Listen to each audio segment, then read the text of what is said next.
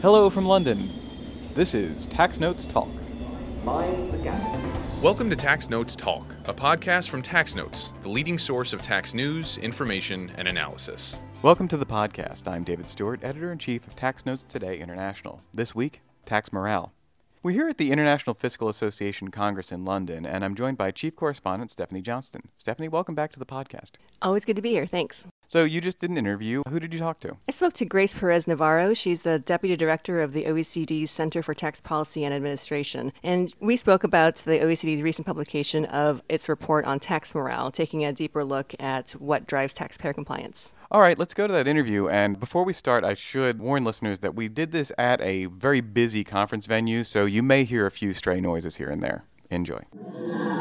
Grace Perez Navarro, welcome back to the podcast. Thanks, Stephanie. It's great to be here. I would like to speak to you about the OECD's work on tax morale. The OECD recently released a report. What is tax morale? Okay, tax morale. It's not an obvious concept, but it's basically the initiative, the willingness of taxpayers to pay. And what we are looking at in this report is what is it that drives that voluntary compliance? And you need to think about this in two broad categories the compliance of individuals. And so, one of the things we've been doing is looking at behavioral science to see what motivates tax compliant behavior in individuals. Corporations are legal entities, so they don't have morale. You'll see on the cover of the report, we have a compass inside somebody's brain to kind of see what drives that moral compass. And that's a little bit harder in a corporate context because you're talking about legal entities. Now, for the moment, until artificial intelligence takes over, legal entities are still operated by human beings. And so they do have a role to play, whether they're in the board, the CEO, or the tax director. And so what we're trying to see is what will make these taxpayers voluntarily comply. And again, in the individual context, you're talking about the difference between compliance and evasion generally. But in the corporate context, especially when you're talking about multinationals, it, multinationals are going to try to at least comply with the letter of the law. But the question we're trying to answer here is how can we get them to pay tax responsibly? So, both with the letter and spirit of the law in mind. And that's really the key question here. And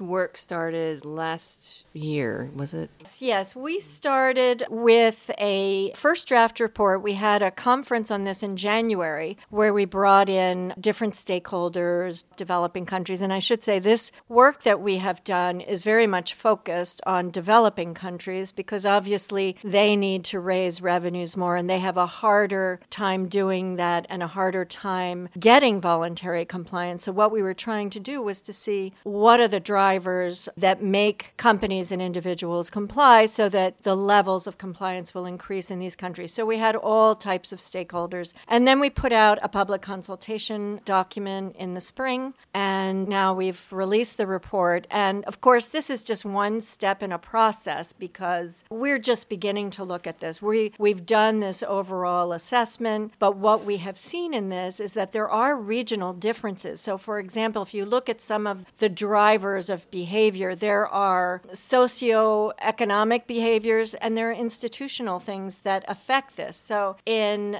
the individual types of behaviors, you look at things like the age of the person makes a difference. The older the person is, the more likely they're willing to pay tax. Gender has a role to play. But here, believe it or not, there is a regional difference. So women tend to be more tax compliant than men. But in Africa, it's different. It's the opposite. So we need to delve further to see why is there that difference in Africa? What is it that, that drives women differently in Africa? There's also educational attainment. That's a big factor in the individual space. The more education a person has, the more likely they are to accept the role of taxes in society than people who are less educated. So these are all things in the, the space of individual behavior that is societal And then you have institutional factors. So things like is there trust in government? Is there trust in the tax administration, in the legitimacy of the tax administration? So those are all things that affect this. Also, the meritocracy of the society. You know, you have that in some cultures and in others, it's all about who you know, not meritocracy. So that undermines trust. I think that all ends up being part of the trust equation. So, given this initial look at what drives tax morale, we have recognized that we need to look further into regional differences. We actually also need to do country by country work. And given the importance of education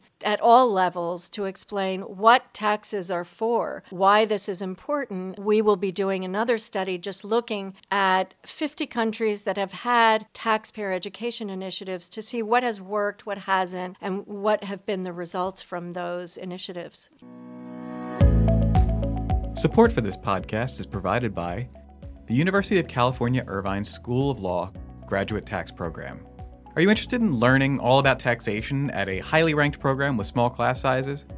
Then our sponsors are here to help you. The Graduate Tax Program is a one year, full time program offered at the UC Irvine campus. It's ranked the number one graduate tax program on the West Coast. The program offers students a unique academic experience combining in depth doctrinal work and practical perspective. The program boasts a small student to faculty ratio that ensures students get the attention they need to succeed in their studies and their careers. For domestic students and U.S. permanent residents, the deadline to apply is April 1, 2020. Non US students must apply by February 1st. Apply today. Visit law.uci.edu slash grad tax. That's law.uci.edu slash grad tax. Why is the OECD focusing on it now? In the report, it notes that the domestic resource mobilization conversation has never really addressed tax morale. And why is that? You know, it's interesting. We have never addressed it in this way, but if you go back to 2011, when the OECD revised its guidelines for multinational enterprises, which are not a tax specific report, but rather uh, guidelines of responsible business conduct for businesses. And these have been approved by not only the governments that adhered to those guidelines, but also business, trade unions, and civil society. Those were guidelines developed with a multi stakeholder approach. And when we did this in 2011, we revised the tax chapter, which is is the last chapter and the shortest chapter, but nevertheless, it's there. And the big battle we had, and to me, this was one of the most challenging things I have ever worked on, was trying to get a revision of that chapter to include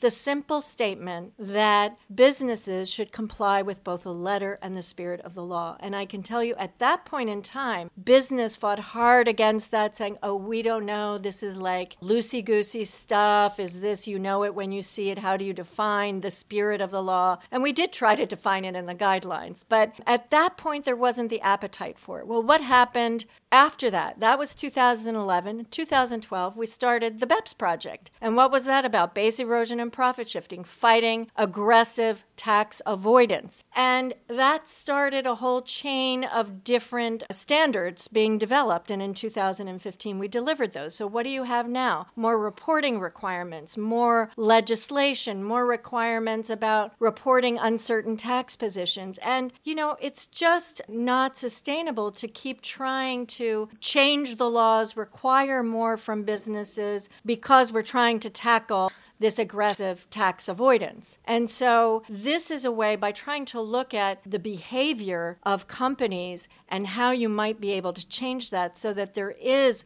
responsible tax compliance, well, then you don't need to keep adding on to the already burdensome tax compliance requirements that companies are facing. Did the media have any effect on this too? I know that the media is always focused on, you know, Apple or Google paying their fair share or not paying their fair share. Did that also play a factor, you think? Yes, I think it did. And I think the work of NGOs bringing this to the forefront has also had an impact because, again, if we go back to 2011, where, when we were trying to get this language of the letter and the spirit of the law as being one of the guiding principles in the tax area, we didn't have this debate. We didn't have these companies on the front pages of the newspapers. And I think if we had, then business would have been more willing to do this because I do think now they recognize the reputational risk that is associated with taking aggressive positions in their taxes. And in the report, what trends did you identify as regards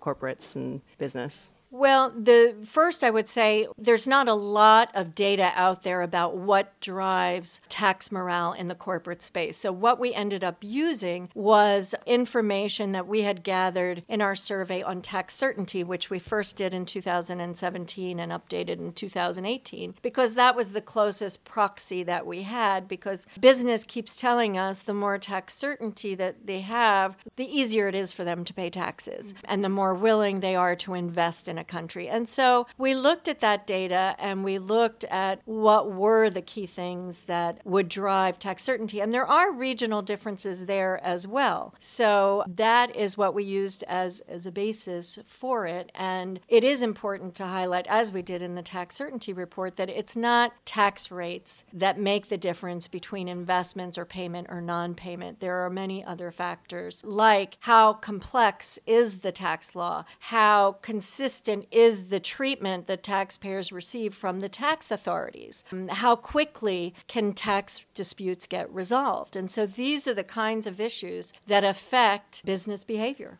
What does 100% tax morale look like? Is it the end of cat and mouse game between governments and business? Yes, I think that's what it is. You're seeing that business is looking for different ways of getting to that point. And so we have also been working with business on approaches for either dispute resolution, which is after the fact, but also dispute prevention. So things like the ICAP program are ways for businesses to comply responsibly in real time. Joint audits may also be a way for them to comply in a responsible way because in a joint audit, every country involved has the same information. That was part of the thinking behind the country by country reporting is that for the first time, all tax authorities will have the same information from the multinationals operating in their country country. And so that should facilitate the discussion because at the end of the day, tax administration is about managing and using the information that they get from taxpayers and using it to apply the tax laws. And so greater transparency from companies is, a way to move that forward. But I do think that these new initiatives that are being led by business now, for example, the principles that BIAC put out for businesses to follow in developing countries and dealing dealing with developing country tax authorities. That is a good first step. I think the B team principles that came out last February, those are also quite important where you have companies, major multinationals, signing up to these principles, committing to implement them. And those principles largely track basically what we have been saying is that companies should be complying with the letter and the spirit of the law, providing the information that is necessary for tax administration and those kinds of things. So I think there has been a shift in the thinking of business. And it is, as you mentioned, partly due to the media focus on this and the risk that that has created for, for businesses.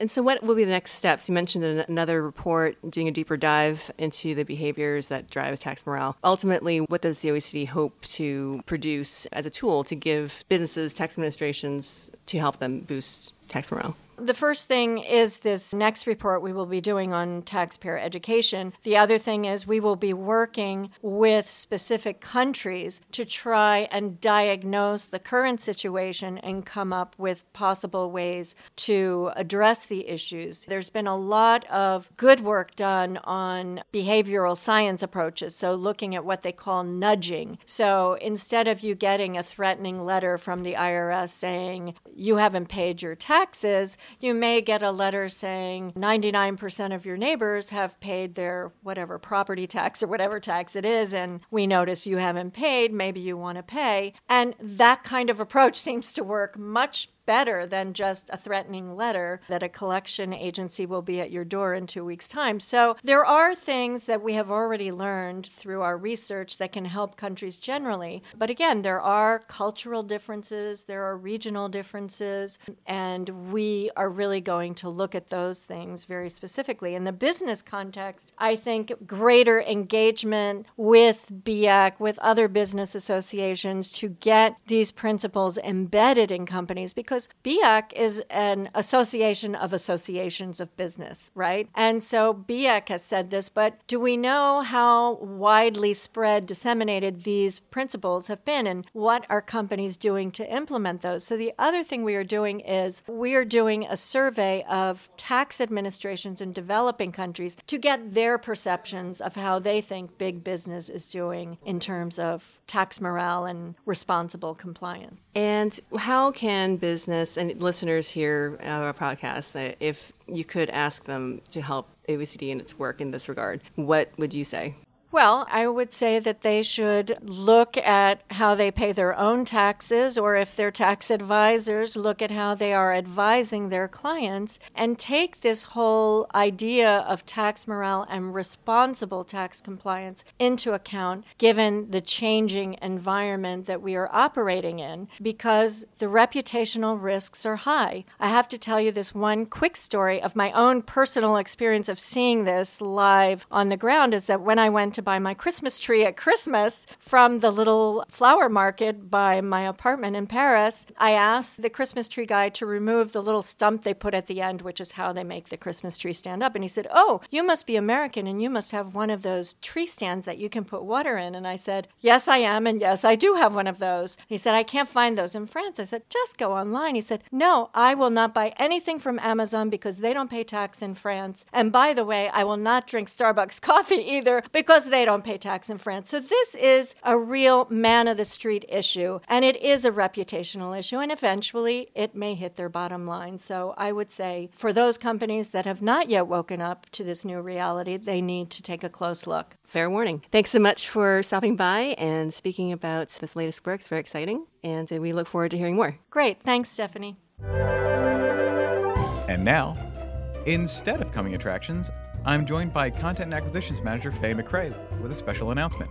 Thanks, Dave. The winner of this year's Christopher E. Bergen Award for Excellence in Writing is Benjamin Marcus Satterthwaite of the University of South Carolina School of Law. The Christopher E. Bergen Award for Excellence in Writing recognizes superior student writing on unsettled questions in law or policy. It is named in honor of the late Christopher E. Bergen, former president and publisher of Tax Analyst. Daniel Pesser of Harvard Law School earned this year's honorable mention. You can read Benjamin's winning submission on September 30th in Tax Notes Federal, State, and International. Thank you, Faye. That's it for this week. You can follow me online at TaxStew, that's S T E W. If you have any comments or questions or suggestions for a future episode, you can email us at podcast at taxanalyst.org. And as always, if you like what we're doing here, please leave a rating or review wherever you download this podcast. We'll be back next week with another episode of Tax Notes Talk. Tax Notes Talk is a production of Tax Notes. You can learn more about us by visiting www.taxnotes.com backslash products. When major media wants the straight story, they turn to Tax Notes. Thank you for listening, and join us again for another edition of Tax Notes Talk. Tax Analyst Inc. does not provide tax advice or tax preparation services. Nothing in the podcast constitutes legal, accounting, or tax advice. A full disclaimer is included in the transcript.